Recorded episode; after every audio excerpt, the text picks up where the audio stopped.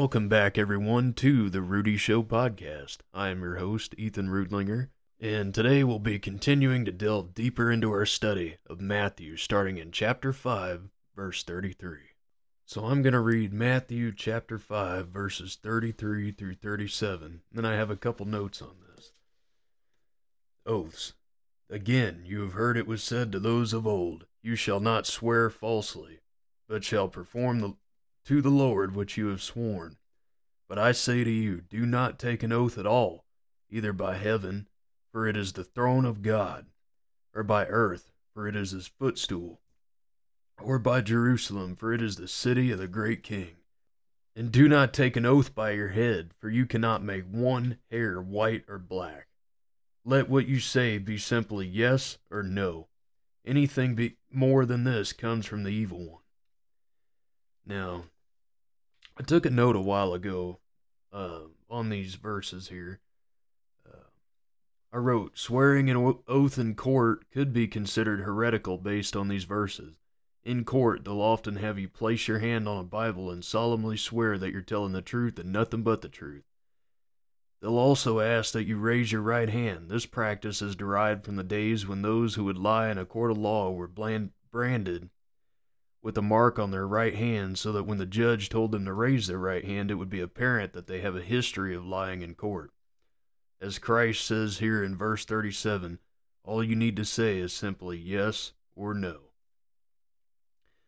Now we're going to read Matthew chapter 5, 38 through 42.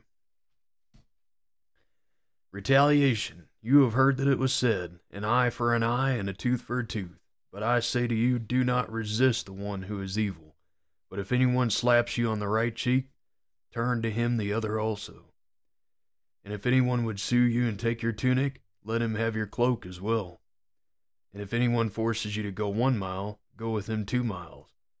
Give to the one who begs from you, and do not refuse the one who would borrow from you. Now, moving on to 43 through 48, I have a note on this one. We'll get to that. Love your enemies. You have heard that it was said, You shall love your neighbor and hate your enemy. But I say to you, Love your enemies and pray for those who persecute you, so that you may be sons of your Father who is in heaven. For he makes his sun rise on the evil and on the good, and sends rain on the just and the unjust. For if, if you love those who love you, what reward do you have? Do not even the tax collectors do the same? And if you greet only your brothers, what more are you doing than others? Did not even the Gentiles do the same? Low blow. No, I'm joking. You therefore must be perfect, as your heavenly Father is perfect. Now, I said that because we're considered Gentiles. Uh, but I have a note here. Being kind to people who persecute, swindle, belittle, abuse, hurt, beat, and revile you is a commandment of Christ. Sure, it may be difficult to be kind and cordial to a supervisor, coworker, spouse, parent, sibling, or even a complete stranger that's treated you cruelly. But even an occasional prayer for people who make themselves out to be your enemies can be sufficient. Going on. Giving to the needy. Beware of practicing your righteousness before other people in order to be seen by them, for then you'll have no reward from your Father who is in heaven.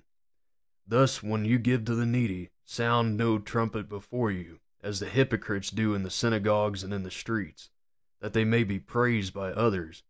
Truly I say to you, they have received their reward. But when you give to the needy, do not let your left hand know what your right hand is doing, so that your giving may be in secret, and your Father, who sees in secret, will reward you. Few interesting things uh, in the footnotes here. For Matthew chapter 5 verse 42, give to the one who begs from you.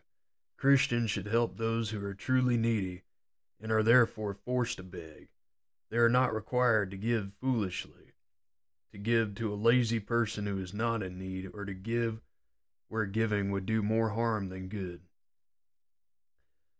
And then for 543, you have heard that it was said, Hate your enemy. The Old Testament never says that anyone should hate his or her enemy. in his you have heard statements in 21, 27, 33, 38, and 43, Jesus corrects misinterpretations of the Old Testament, not the Old Testament itself. Chapter 5, verse 48 Be perfect, as your heavenly Father is perfect, concludes and summarizes uh, 21 through 48. It shows that all the law and the prophets find perfect fulfillment in God the Father's perfection. All Jesus' disciples are called to pursue this perfection. Here in chapter 6, uh, verses 2 through 4. Hypocrites originally referred to Greek actors who wore different masks to play various roles. Jesus expected his disciples to give to the needy. Moving on. The Lord's Prayer. And when you pray, you must not be like the hypocrites, for they love to stand and pray in the synagogues and at the street corners, that they may be seen by others. Just a pause here. The Sadducees come to mind because they'd stand out in the street corners and go, Oh, glory to God Adonai! Glory to El Shaddai! Oh, Adonai El Shaddai, glory to you! And they would like do that for hours and hours and hours on end while people sat there and watched them. A lot of people were probably looking at him like, You're out of your mind. But yet they did it for the praise of men rather than the praise of God. They weren't praying to God. They might as well have been praying to men, right? They don't care what God thinks. They care about what them people around them think. They want them to think, oh, these are such holy men. When in reality, when you use like pride and hubris to pray or do any kind of spiritual act in front of others, typically people just look at you like you're out of your mind, anyways. Do it for God. Anyways, enough ranting. All right, continuing on. Truly I say to you, they have received their reward. But when you pray, go into your room and shut the door and pray to your Father who is in secret, and your Father who sees in secret will reward you. And when you pray, do not heap up empty phrases as the Gentiles do, for they think that they will be heard for their many words. Do not be like them your Father knows what you need before you ask Him. Pray then like this Our Father in heaven, hallowed be your name. Your kingdom come, your will be done, on earth as it is in heaven. Give us this day our daily bread, and forgive us our debts, as we also have forgiven our debtors. And lead us not into temptation, but deliver us from evil. For if you forgive others their trespasses, your heavenly Father will also forgive you. But if you do not forgive others their trespasses, neither will your Father forgive your trespasses. And here, starting in verse 16, we have fasting. And when you fast, do not look gloomy like the hypocrites, for they disfigure their faces so that their fasting may be seen by others. Truly I say to you, they have received their reward. But when you fast, anoint your head and wash your face, that your fasting may not be seen by others, but by your Father who is in secret. And your Father, who sees in secret, will reward you. This is what I would consider. I mean, this is all extremely important and should be taken to heart immediately, but this in particular should really be pondered, in my opinion. Lay up treasures in heaven do not lay up for yourselves treasures on earth, where moth and rust destroy, and where thieves break in and steal. But lay up for yourselves treasures in heaven, where neither moth nor rust destroys, and where thieves do not break in and steal. For where your treasure is, there your heart will be also. The eye is the lamp of the body. So, if your eye is healthy, your whole body will be full of light. But if your eye is bad, your whole body will be full of darkness. If then the light in you is darkness, how great is the darkness? No one can serve two masters, for either he will hate the one and love the other, or he will be devoted to one and despise the other. You cannot serve God and money. Now, here in these terms down here, we have um, stand and pray in the synagogues, and this is covered in chapter 5, verse 5 through 6. At set times, Jews would stop what they were doing and pray, Jesus did not condemn all public prayer as indicated by his own prayers in public. One's internal motivation is his central concern. Verse 7 through 8.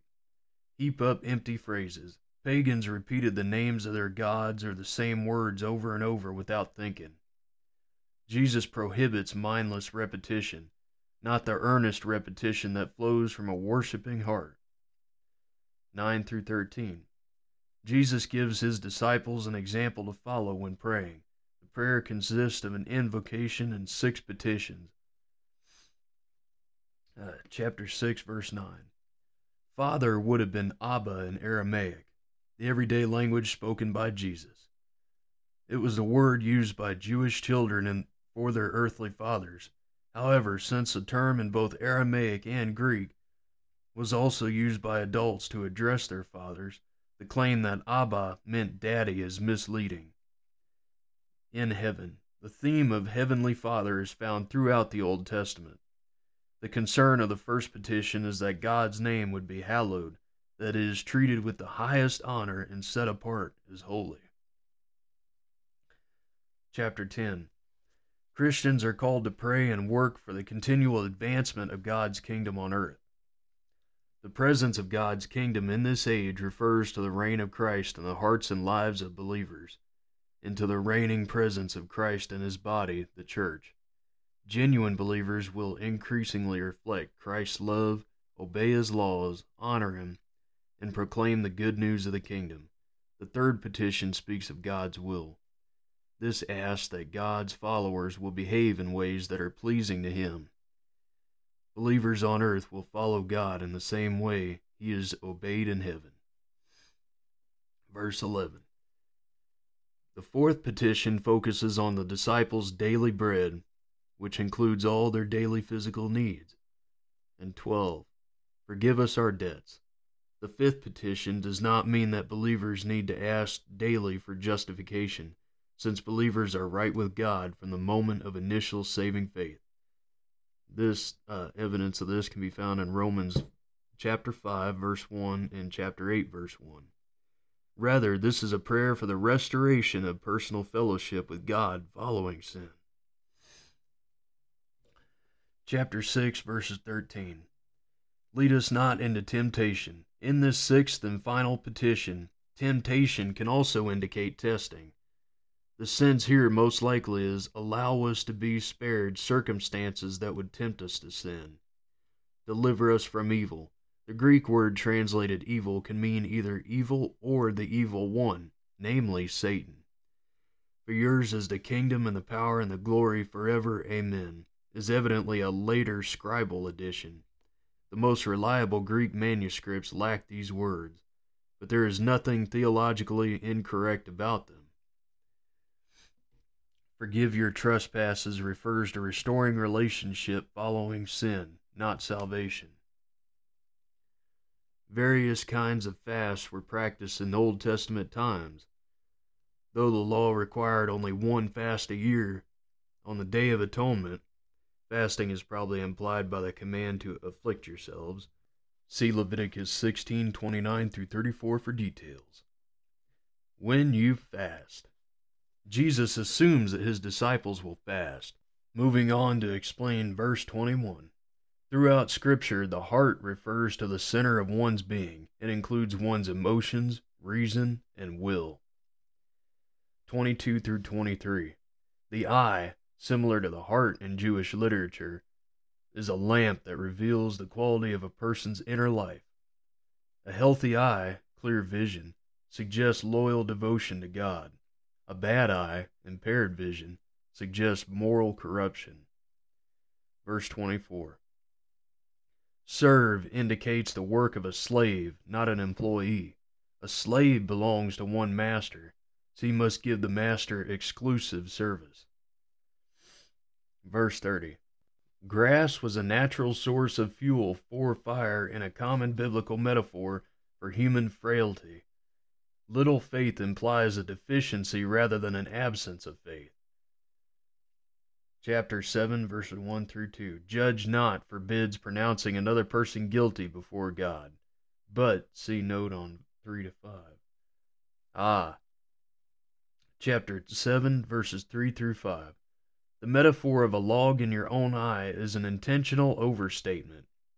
Then you will see clearly to take the speck out of your brother's eye. Jesus does not forbid all evaluation or judgment of others. This is important. However, the only person who feels grieved and humbled over his sin is able to help remove the speck from others. What Jesus rules out is pride that views oneself as better than others. So let's read uh, chapter 6, verses 25 through 34, and then start on chapter 7. Verse 25 Do not be anxious. Therefore I tell you, do not be anxious about your life, what you will eat or what you will drink, nor about your body, what you will put on. Is not life more than food, and the body more than clothing? Look at the birds of the air. They neither sow nor reap nor gather into barns, and yet your heavenly Father feeds them. Are you not of more value than they? In which of you, by being anxious, can add a single hour to his span of life? And why are you anxious about clothing? Consider the lilies of the field, how they grow. They neither toil nor spin, and yet I tell you, even Solomon in all his glory was not arrayed like one of these. But if God so clothes the grass of the field, which today is alive and tomorrow is thrown into the oven, will he not much more clothe you, O you of little faith? Therefore do not be anxious, saying, What shall we eat, or what shall we drink, or what shall we wear? For the Gentiles seek after all these things, and your heavenly Father knows that you need them all. But seek first the kingdom of God and his righteousness, and all these things will be added to you. Therefore do not be anxious about tomorrow, for tomorrow will be anxious for itself. Sufficient for the day is its own trouble. Did you catch that? Jesus just condemned anxiety over survival. There's a lot of people in our culture today that need that sermon, let me tell you. So when Jesus says in verses 28 through 29, And why are you anxious about clothing? Consider the lilies of the field, how they grow. They neither toil nor spin. And yet I tell you, even Solomon in all his glory was not arrayed like one of these. God told Solomon that he could he could ask God for anything and he'd give it to him. Solomon looked at him and said, I'd like wisdom. So God gave him wisdom, and he was one of the wisest men to ever live in history, and he wrote Proverbs. Imagine standing before the creator of the universe, Almighty God, and he, sa- he looks you dead in the face and says to you, Anything you ask, I will give it to you. How many people on this earth would make such a smart decision is to ask for wisdom to rule their empire. How many people out there would ask for a billion dollars?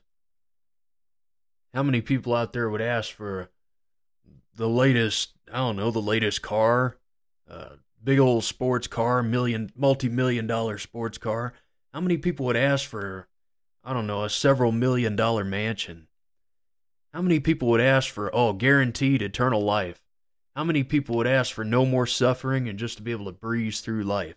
How many people out there, if we're being honest with ourselves, would not have chosen something that would benefit others? of course, I can drive this point home all day long, but it's a topic for another time when we study the story of Solomon. But there's a lot to be said about it. Um, just the the fact that he asked for wisdom on its own was not only, in a way, I guess, if you want to put it this way, a uh, an act of philanthropy, but it was also an act of wisdom on its own. See how that works? But it's sort of uh, philanthropy to a certain extent because it's asking for the wisdom to rule his empire is essentially what it is. It's to improve his kingdom, to make smart decisions. But all right, moving on before I get too hung up on that. Judging others, chapter 7. Judge not that you be not judged, for with the judgment you pronounce, you will be judged, and with the measure you use, it will be measured to you. Why do you see the speck that is in your brother's eye, but do not notice the log that is in your own eye? Or how can you say to your brother, Let me take the speck out of your eye, when there is the log in your own eye? You hypocrites, first take the log out of your own eye, and then you will see clearly to take the speck out of your brother's eye. Do not give dogs what is holy, and do not throw your pearls before pigs, lest they trample them underfoot and turn to attack you. So, we've already read that Jesus Christ wasn't condemning judgments within the church, especially righteous judgments and spiritual discernment, which is a necessary tool to the believer. But when Jesus says, here it is, chapter 7, verse 6, yeah, just verse 6 Do not give dogs what is holy, and do not throw your pearls before pigs, lest they trample them underfoot and turn to attack you. What does this mean? So, I'm sure you've probably been talking to an atheist or been in a debate with an atheist, and uh, they ask if God, essentially the basic atheist arguments, right? We've all seen them. If God real, why bad thing happen, right? Oh well, if God's real, then why did my niece get cancer? Um, if God's real, then you know why are there all these different strata in the fossil layer that have been proven to be millions of years old. And of course, we can go on about why that's not true. But that's not the point here. When you sit there and explain these things and explain spiritual truths that have been hidden to these people, even coming from your own lips, the parables and the truth and wisdom in the Bible explained in plain English, they cannot grasp it because no amount of formal education can help you understand what this Bible says. No amount, no piece of paper that says PhD on it or doctorate or anything can help you understand what's in this book. Nothing can help you understand what is in this book but God alone. God is the one that reveals spiritual knowledge and wisdom to those that diligently seek Him. That's why when you sit there and try to explain these things to atheists, they get madder and madder and madder and call you an idiot. Say, oh, Sky Daddy and Flying Spaghetti Monster and all these different ridiculous, like, pseudo philosophical analogies that mean nothing. I mean, because they don't they don't even comprehend what you're actually saying. They think they do. They think they know absolutely well what you're saying. But the deeper meaning behind what you're saying, you can convey it in a way that anybody should be able to understand it, but they don't. These are things that have to be revealed by the Holy Spirit in order for people to understand them. That's why Jesus said, Do not cast your pearls among the swine. Because if you give them these pearls of wisdom, they're going to trample them. They're going to get mad and twist it and say, Oh, well, um, God gives us free will. Oh, that's funny because he knows all things, right? So if God knows everything and he gives us free will, he knows what's going to happen eventually, right? He knows everything we're going to do. So then therefore we don't have free will, which is a ridiculous argument because uh, pre a foreknowledge of what you're going to do doesn't mean that you don't have free will. You know what I mean? If God having a free a foreknowledge of what you're about to do doesn't mean he's not going to let you do it of your own accord. It doesn't mean he's necessarily manipulating anything either, even though, of course, he leads history along the path that he wants it to go or that he needs it to go. It's his will, right? His will be done. But that's why you you only talk to atheists and explain things to a certain point, or pagans, doesn't matter. That's why you only explain things to a certain point, because there comes a point in the argument or the debate or the conversation, whatever you want to call it, that they'll quit listening. They will twist your words and they'll sharpen your words into a spear and they'll attack you with them. They'll trample your pearls underfoot. That's why you shake the dust off your feet as Christ commanded the apostles as a warning to them, and you say something along the lines of maybe, you know, I told you once that Jesus Christ is God and to believe on him and be saved. You refuse, your blood is on your own hands. That's about, I mean, that's all you got to say, really. Just leave it at that. They keep talking, ignore them. Honestly, they they rejected it. Fine. I mean, you're not always going to be able to change certain people, but even if they reject it, and even if you have to give them that warning, sometimes it'll plant a seed in their heart to where when they hear more about the gospel later on in life, maybe, even if it's a week or a decade from now, that seed will grow in their heart.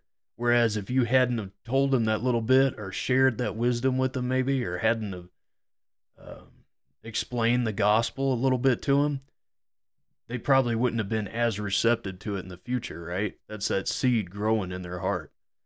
So it's always good to at least explain the basics of the gospel of Jesus Christ to people. But that's not what I'm saying that you shouldn't do that at all. That's that's not what I'm saying. I'm just saying the give them spiritual milk, sure. Don't give them the solid food of the epistles and the solid food of the wisdom of God. They don't need that. They need milk. All right. Chapter 7, verse 7 Ask, and it will be given. Ask, and it will be given to you. Seek, and you will find. Knock, and it will be opened to you. For everyone who asks receives, and, er- and the one who seeks finds, and to the one who knocks it will be opened. Or which one of you, if his son ask him for bread, will give him a stone? Or if he asks for a fish, will give him a serpent? If you then, who are evil, know how to give good gifts to your children, how much more will your Father who is in heaven give good things to those who ask him? Golden Rule. So, whatever you wish that others would do to you, also do to them, for this is the law and the prophets. Now, to wrap up here today, the next page says, When worry is sinful and when it ain't. It says when it isn't. I just have a habit of saying ain't, to be honest. This covers Matthew 6 25 through 34. The high point of the Sermon on the Mount may be Matthew 6:33. Seek first the kingdom of God and his righteousness, and all these things will be added to you. But first, Jesus engages the gods that keep us from seeking the kingdom reputation, wealth, and security. Reputation can be found 6 1 through 4 and 16 to 18. Wealth can be found 19 to 20. Security can be found 25 to 32. Of course, those are all in chapter 6. The section on wealth concludes not with the command, don't serve money, but with a choice. No one can serve two masters. You cannot serve God and money. Uh, verse 24. Jesus speaks to disciples who have chosen God. Having taken that step of faith, they need not be anxious about material things like food or clothing. The command, do not be anxious, or don't worry, appears in the beginning, middle, and end of this passage 25, 31, and 34. To go back for just a second to seek first the kingdom of God and his righteousness, and all these things will be added to you. There's a lot of people in life that think, well, why am I failing at my job? Why am I about to be fired? Don't I praise God? Don't I fear God? Why am I, you know, losing my house? Or why am I losing my car? Or why am I going broke? Don't I give my tithing? Well, Jesus says you're going to struggle in this life. It doesn't matter what you do. You could you could be the most godly saint on earth helping everybody and you'll you'll still face your fair share of hardship. It could be losing your house, it could be your whole family dying. I mean, look at Job, right? The, the belief that God is going to bless you regardless just because you do something right or good in his eyes is called the prosperity gospel. And it's one of the most heretical doctrines that are preached out there today. Don't buy into that garbage, all right? it's antithetical to what the Bible teaches. God will give you everything on his timing. We are not on we are not on our timing, we're on his timing. He Okay, right. So think about it this way, right? If God knows the position of every atom in the universe at all times and knows their number, then I'm pretty sure he knows everything that's going on. He knows exactly what's going on in your life and he knows how to fix it. He knows, okay, if this happens, then this will fix this. If this happens, then this will happen a hundred years from now. He knows what's going on. His plan is perfect. The only choice you have is to trust him. And all these things will be added unto you. You also have to chase his righteousness. That's mentioned specifically in that verse. a lot of people fail to